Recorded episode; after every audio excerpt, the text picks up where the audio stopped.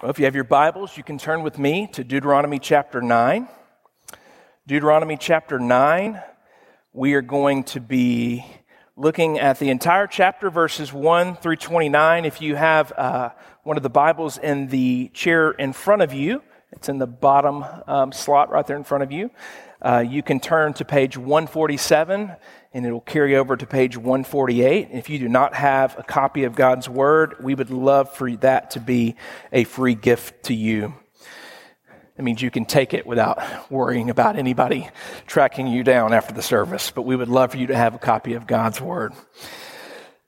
Page 147, 148, and you can also follow along on the screen with me. Uh, growing up, um, I kind of kind of broke my own rule, honestly. Um, I just bragged on y'all. Um, but growing up, my dad would tell me, son, no one likes a bragger. Uh, and I can remember an, an ex- a particular instance of this was when I showed up, and I think I was maybe in third grade. I think it was third grade. And my dad was teaching my Sunday school class, and I'd just gotten a brand new Bible. And it was a bonded leather Bible. It had my name on it. It had uh, a note, a place, an area to keep your notes, and a pen, and a highlighter, and a cover. And I went into Sunday school and I bragged about how much money my parents spent on the Bible. And my dad, who was the Sunday school teacher, kind of looked at me and gritted his teeth and he was like, cut it out. Um, and so that kind of became one of those things where I just grew up being told no one likes a bragger. And it was true for uh, my dad. And it's also true for God in the sense that he resists the proud, the arrogant, the self confident, but he gives grace to the humble. And so, one of the things that this passage is going to teach us this morning is we're going to see the Lord God caution us against pride and remind us that if we would boast, if we would brag, we should boast in what the Lord has done. Let our boast be in what he has done. And so, if you have your Bibles, if you would stand with me out of respect for the reading of the Word of God, we're going to read the entire chapter, Deuteronomy chapter 9, verses 1 through 29, regarding this idea of let the one who boasts boast in the Lord and what he has done. This is God's word to us. Hear Israel. You are now about to cross the Jordan to go in and dispossess nations greater and stronger than you with larger cities that have walls up to the sky. The people are strong and tall. The Anakites. And you know about them and have heard about them. Who can stand against the Anakites? But be assured today that the Lord your God is the one who goes across ahead of you like a devouring fire. He will destroy them. He will subdue them before you. And you will drive them out and annihilate them quickly as the Lord your God has promised. After the Lord your God has driven them out before you, do not say to yourself, The Lord has brought me here to take possession of this land because of my righteousness. No, it is on account of the wickedness of these nations that the Lord is going to drive them out before you. It is not because of your righteousness or your integrity that you are going to go in and take possession of this land, but on account of the wickedness of these nations that the Lord your God will drive them out before you to accomplish what he swore to your fathers, to Abraham, Isaac, and Jacob. Understand then that it is not because of your righteousness that the Lord your God is giving you this good land to possess, for you are stiff necked people. Remember this and never forget how you aroused the anger of the Lord your God in the wilderness. From the day you left Egypt until you arrived here, you have been rebellious against the Lord. At Horeb, you aroused the Lord's anger so that he was angry enough to destroy you. When I went up to the mountain to receive the tablets of stone, the tablets of the covenant the Lord your God has made with you, I stayed on the mountain 40 days and 40 nights. I ate no bread and drank no water. The Lord gave me two stone tablets inscribed by the finger of God, and on them were all the commandments that the Lord proclaimed to you on the mountain out of the fire on the day of the assembly. And at the end of the 40 days and 40 nights, the Lord gave me the two stone tablets, the tablets of the covenant. Then the Lord told me, Go down here, go down from here at once, because your people, whom you brought out of Egypt, have become corrupt. They have turned away quickly from what I commanded and have made an idol for themselves. And the Lord said to me, I have seen this people, and they are stiff necked people indeed. Let me alone so that I may destroy them and blot out their name under heaven, and I will make you a nation stronger and more numerous than they. So I turned and went down from the mountain where, while it was ablaze with fire, and the two tablets of the covenant were in my hand. When I looked, I saw that you had sinned against the Lord your God, that you had made for yourselves an idol cast in the shape of a calf. You had turned aside quickly from the way that the Lord had commanded you. So I took the two, stab, uh, the two tablets and threw them out of my hands, breaking them to pieces before your eyes. Then once again, I fell prostrate before the Lord for 40 days and 40 nights. I ate no bread, I drank no water because of all the sin you committed, doing what was evil in the Lord's sight, and so arousing his anger. I feared the anger and the wrath of God, for he was angry enough with you to destroy you. But again, the Lord listened to me, and the Lord was angry enough with Aaron to destroy him. But at that time, I prayed for Aaron too. Also, I took the sinful things of yours, the calf you had made, and burned it in the fire. Then I crushed it and ground it to powder, as fine as dust, and threw it down into the stream that flowed down to the mountain. You also made the Lord angry at Taberah and Ma- Massah, in Kibroth and Hattaavah. And when the Lord sent you out from Kadesh Barnea, he said, Go up and take possession of the land I have given you. But you rebelled against the command of the Lord your God. You did not trust him or obey him. You had been rebellious against the Lord ever since I have known you. I lay prostrate before the Lord these 40 days and 40 nights because the Lord had said he would destroy you. I prayed to the Lord and said, Sovereign Lord, do not destroy your people, your own inheritance that you redeemed by your great power and brought out of Egypt with a mighty hand. Remember your servants, Abraham, Isaac, and Jacob. Overlook the stubbornness of this people, their wickedness and their sin. Otherwise, the country from which you brought us will say, because the Lord was not able to take them into the land he had promised them, because he hated them, he brought them out here to put them to death in the wilderness. But they are your people, your inheritance, that you brought out by your great power and your outstretched arm may be seated as we go to the Lord and ask His blessing upon this study this morning. Heavenly Father, I pray that you would speak to us, give us eyes to see and ears to hear. Guard me from error and bless your people, Lord. And those that do not know you yet, I pray they would come to know you this morning. We ask this in Jesus' holy name, the name that is above every name. Amen. Deuteronomy 9 1 through 29 is not particularly the best way you would like to be described if you were an Israelite. But there are two points, principles, applications that I believe that we can draw out of this passage for us this morning. And the first comes from verses 1 through 6. It is simply this all of God's gifts come to you by his grace in Christ. All of God's gifts come to you by His grace in Christ. Consider this passage, specifically verses 1 through 6. In these verses, 1 through 6, Moses addresses this misconception among the Israelites that they were inheriting the promised land because of their own righteousness. The good gifts of God came to the Israelites because of His grace, not their goodness.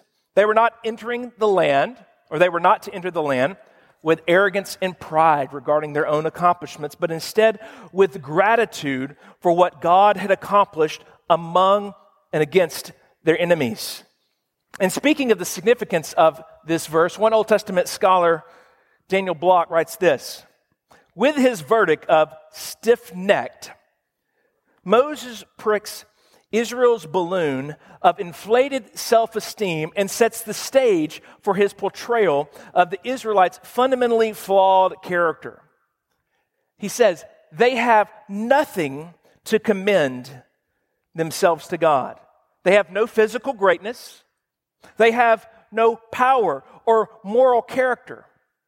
In other words, their election, their occupation of the land, and their prosperity within it are all gifts of divine grace granted to them in spite of their lack of merit. They were coming into the land not because they had earned it or because they had deserved it, but because God was gracious. All of God's gifts come to you by His grace. And specifically for uh, those of us that are Christians, it is His grace in Christ. One of the implications of this point is that we should be a humble, self aware people who recognize our own inclinations to rebellion against God. I appreciated this one theologian in the past, several hundred years ago. He was teaching his congregation on Deuteronomy 9, and this was his remark. When we see anyone sin, we should first weep over ourselves in their calamity because we have either fallen like them or we can fall. So, in other words, when we look at others in sin, our first inclination ought not to be, whew, I'm so much better than they are. Our first inclination ought to be, if it was not for the grace of God, that would be me. Or that was me. So the Israelites were kind of marching into the land thinking, so good, so glad we're not like you, all you dirty Canaanites. We're walking into this land because we deserve to be here. You don't deserve to be here. That's why God's driving you out. And God says, Wow, how quickly you are to forget your past. And so Moses says, Let me remind you. Let me remind you that from the time I met you, you were a stiff necked people. So, let me ask this is hard. I have to ask this for myself. When you see someone in sin, is your first thought, oh, if it were not for the grace of God, I would be just like them? Or is it, oh, thank God I'm not like those people? Jesus spoke of this in Luke chapter 18, verses 9 through 14, when he tells the story of the sinner and the Pharisees. And for those of you that maybe have a different translation, if you go to Luke 18, you're going to read the publican and the Pharisee. And just to be sure, it's not republican, it's just publican. Although the shoe might fit. The idea of the sinner, somebody who was very self aware of their sinfulness. And the Pharisee goes to pray and he's praying out loud. And as he's praying out loud, he goes, Oh, Lord, I just want to thank you for everything that you've done. And I'm just so glad I'm not like all these other people, like that poor soul over there. Lord, thank you that I'm not like them. And then Jesus moves and he looks at the publican, the sinner, and the sinner is just beating his chest, going, Lord, have mercy upon me. He can barely look up. Lord, have mercy upon me. Who are you in that story? I know who I tend to be. I tend to be the one that when I see the sin in another, I don't immediately think about my own need for grace, but I go, wow, I'm just so glad I'm not like that person. That is rooted in a fundamental misconception of my own desperate need for God's grace. The Pharisee bragged about his righteousness. The, the sinner, however, recognized their need for God's grace. Which are you? Do you realize that every good and perfect gift is a gift of grace that is given to you by God that you would not possess if it was not for His goodness? Or do you believe that you've earned it by your own good living? Deuteronomy 9, 1 through 6 teaches us that the proper response is when we lament over our own sin, our own brokenness apart from Christ. We do not sit in self righteous judgment over others, but in self reflection over our own desperate need for God's grace in Christ. It's one of the implications of this idea that all good gifts come to you by his grace in Christ. Another implication of these first six verses is that when we encounter feelings of inadequacy in the work that God has called us to, be that in our homes, be that in our schools, in our communities, in our small groups, in our careers, maybe even in our relationships. School starts in eight days for Cy-Fair ISD. For those parents that weren't aware of that, my kids were talking about it as we walked in today. For those of you in other school districts, you may have already started. And there's, there's, there's nothing quite like that feeling of inadequacy where there's excitement of thinking, I'm sending my kids to school. It's the, that inadequacy of a parent. Maybe you're teacher, you're administrator, in the last few years have not been kind to the school district. And this feeling of how, how, do I, how do I do another year of that? Let alone another week of that. This is all fixing to start over again. Maybe you sense that God is calling you to work or serve in a particular capacity. Even as we begin doing more things in the context of our church to reach the next generation and to pour into them and make disciples of them, for every step that we take in the direction of, of wanting to be more intentional in that discipleship effort, for every step we take, we recognize we have more gaps in terms of the servants and the volunteers that we need. And maybe you sense that God is calling you and stirring you to be a part of something like that, but you feel inadequate. Like, how am I going to go teach six year olds? They ask hard questions. I just would rather not do that. Or your relationships, your marriage, and your friends. You sense that God is working and moving and calling you into something, and you keep encountering this sense of, I am not enough. One of the things that this passage teaches us that we can rest assured that our adequacy, our ability, our strength is found in God and in His grace. As the Israelites were making their way, while they were proud, Moses reminds them what? It's not because of you. So he humbles them. But what can happen is as we're humbled, is we can, we can swing the pendulum to the other side where we're no longer proud, arrogant, and confident. Now we're just have no confidence and faith at all. And so what, what Moses reminds them of is not their own adequacy of you just kind of pull yourself up by your own strength, but rather, look, you didn't get in because of your goodness, and you're not going to stay in because of your goodness, but God is faithful. He will be with you. He is going to be the one that drives out your enemies in the promised land. And, and, principally, one of the things that this teaches us is that the things that God calls us to, He supplies His presence and His power for the blessing of His people. God's blessing does not depend upon us, but upon Him and His faithfulness. He will equip us with everything that we need exactly when we need it to fully participate in the work that He has called us to, even when the obstacles seem too great for us. He will be with us, just as He has promised to be for His glory and our good. All God's gifts come to you by His grace in Christ. It's the first point, finding in verses 1 through 6. But now, what about this extended passage, verses 7 through 29? What on earth could we possibly learn from this detailed account of the Israelites' sin? Here's the second principle.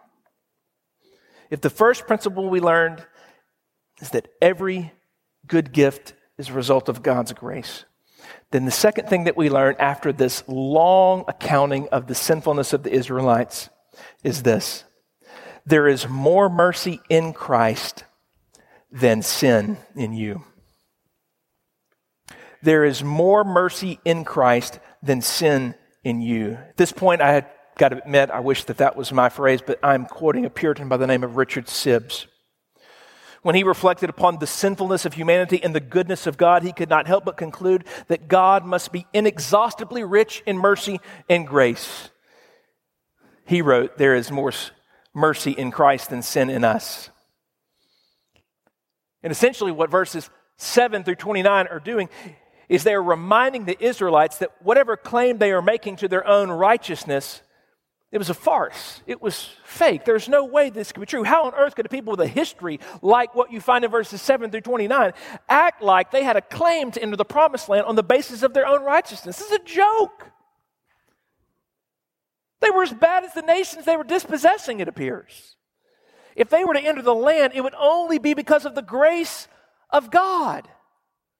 Thus, Moses reminded the people of their former ways in an effort to magnify the mercy and the grace of God toward them. And similarly, when we think about our former ways, and we ought to, you go, I don't want to be reminded of my former ways. Well, Ephesians chapter 2, 2. Ephesians chapter 2, 11. Ephesians chapter 2, 13 and 5, 8 and Colossians 1, 21 reminds the believer, remember the former ways. Remember the way that you lived before you were in Christ. We, when we think about those former ways, ought to recognize that we should not ex- excuse that past, nor should we shy away from it, but we should consider them because we have been washed and forgiven of those sins by the blood of Jesus who took our place under the judgment of God. So we do not need to shy away from the reality of our sin. God didn't.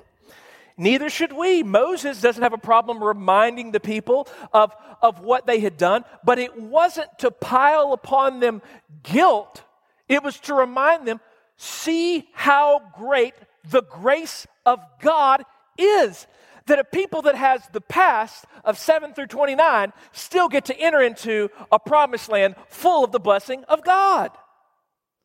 There is more mercy in Christ than there is sin in you. We do not shy away. When we talk about sin, sin is what we do when we fall short of the glory of God, which is to say, when we fail to measure up to God's standard, which He has revealed not only in His created order, but also more fully in His Word. Yet God does not intend to leave us in this exposure of our sin. I've mentioned this before. But he exposes our sin that he might forgive us and cleanse us of our sin through Jesus. You could almost think, almost, think of this exposure of, of our sins and our failures and our falls. Like you can almost think of what Moses is doing in verses 79 is like an x ray or a CAT scan or an MRI. And, and the whole purpose of that type of exposure to radiation is what? Not just to expose you to it. I mean, you don't want a doctor that's like, hey, let's get an x ray of that arm, come back, that's broken. All right, see ya. And you're like, well, what are you going to do about it? Well, I x rayed it. What else do you want me to do about it? I, you x rayed my arm to tell me it was broken so that we could have a plan of attack. That we, we could address this. That's what the MRI, the CT's for.